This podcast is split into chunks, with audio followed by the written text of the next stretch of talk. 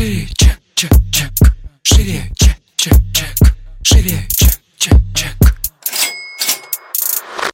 Всем привет! Это выпуск подкаста «Шире чек». Меня зовут Ира Подрез, и дважды в неделю вы слышите мой голос. В этом подкасте мы говорим про продажи, как перестать их бояться, что делать с синдромом самозванца, как поднять чек и начать зарабатывать больше. Ну и самое главное, к чему с вами идем, это системные продажи. Сегодня у нас традиционный выпуск вопросов и ответов, и я хочу сделать прям цикл этих выпусков, посвященных вашим вопросам, которые вы мне задавали, когда я вас спросила в сторис. Сейчас очень сложная была конструкция, но фишка в том, что в сторис я заливала а, окошко, где был такой контекст. Если у вас есть возможность задать любой вопрос людям, которые стабильно растут в деньгах и реализуют свои мечты, какой бы вопрос вы задали? То есть это был вопрос, адресованный нашей паре, да, что у нас получается очень интенсивно двигаться, а, реализовываться, мечты свои воплощать в жизнь. И ребята задавали абсолютно разные вопросы, на которые, собственно, я хочу ответить. И это будет прям несколько выпусков, которые будут посвящены конкретно вот этому контексту. Именно этим вопросам, а, которые были в этом окошке. Собственно, начинаем.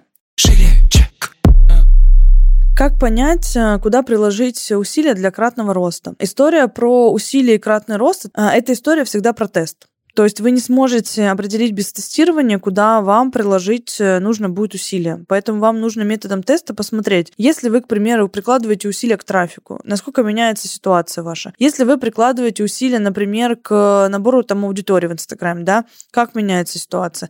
Если вы, к примеру, в сторис начали выходить чаще или там больше записывать, что, что меняется? Потому что то, где будет ваш кратный рост, это история про тест. Невозможно с первой попытки найти сразу то, куда надо приложить усилия. Сначала надо протестировать, а потом, причем тестируется сначала, допустим, там вы прикладываете одну десятую своих сил, ну, немножко увеличиваете и смотрите, есть отдача или нет отдачи. А, а потом вы начинаете это увеличивать и смотреть, как э, будет меняться ситуация. То есть не нужно вбухивать сразу все силы на какую-то одну свою теорию, потому что теория может быть э, неверна. А что бы мы сделали, если деньги и время уже не вернуть? Мы бы забили потому что мы вообще перестали циклиться на том, что кто-то где-то чего-то перестал там, ну, вернее, как там, некачественно предоставил и так далее. Мы раньше разбирались, очень много в это погружались и стратили очень много сил и энергии. Зачастую безответственным людям ничего не доказать. Компании безответственным тоже. Деньги, если у них проблемы с возвратом, э, тоже можно выбивать очень долго. Если там реально это проблематично, мы быстрее просто на это забьем, чтобы не, не сливать туда ресурс, потому что на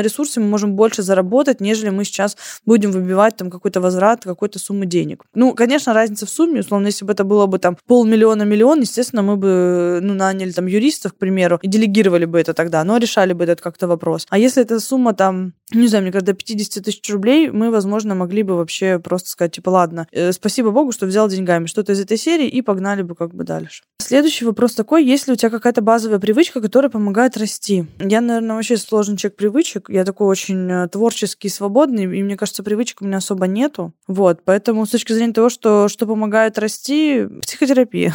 Это моя базовая привычка.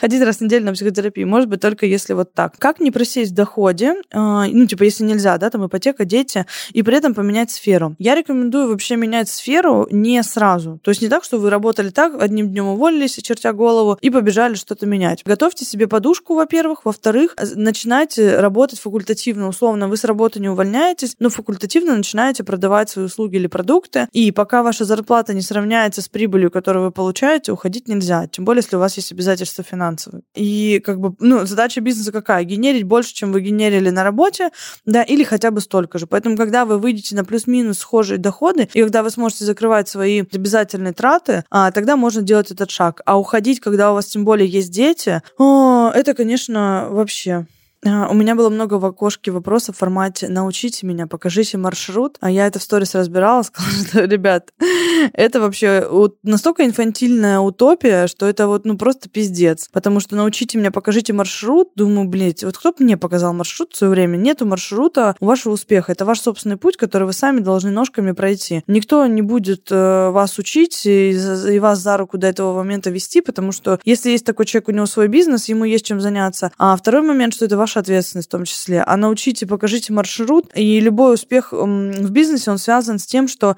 вы огромное количество навыков разных получаете, осваиваете, совмещаете их, и тогда вы получаете результат. А не так, что вы приходите и говорите, научите меня, я готов. Обычно эти люди вообще ни к чему не готовы. Дальше вопрос был такой, как найти гармонию? Э, часто мне задают, на самом деле, потому что э, замужем, да, как бы э, бизнес ведем еще с мужем, успеваем куда-то ездить, отдыхать, э, там я на массаж два раза в неделю хожу, и при этом бизнес растет, и моя репутация на рынке укрепляется и так далее. Фишка, наверное, в том, что вот самой гармонии, она вообще в целом разная. Я раньше пыталась прийти к гармонию, которую видела в Инстаграме. А потом поняла, что та гармония, которая есть у других, она для меня не гармония. И в терапии я училась э, опираться на то, а что вообще для меня важно. Поэтому я вообще, мне кажется, главный амбассадор терапии, потому что история про гармонию — это история про, для начала, познание себя да, понимание, а кто я, а что я, что мне важно, что не важно, а, а что для меня ценно, а что не ценно, чем я готова условно а, проститься, да, а с чем не готова расставаться. И это вот про это. Потому что м, гармонию, которую вы видите, она может вообще вам не подойти. Потому что кто-то вот одно время допустим, было много людей, кто вставал в 5 утра, там вот эта магия утра, все дела. И я так пыталась, так пыталась. Думаю, блин, такие гармоничные люди, они все успевают, они успевают утром уделить себе время, потом успевают работать, я, честно, пыталась несколько месяцев и вообще в целом рано вставала долго. А потом поняла, что мне вообще в этом не классно. Мне не нравится. Мне нравится мое утро, которое начинается в 9-10 утра, и до 12 я могу ходить, заниматься своими делами, и с 12 я начну работать и буду прекрасно себя чувствовать.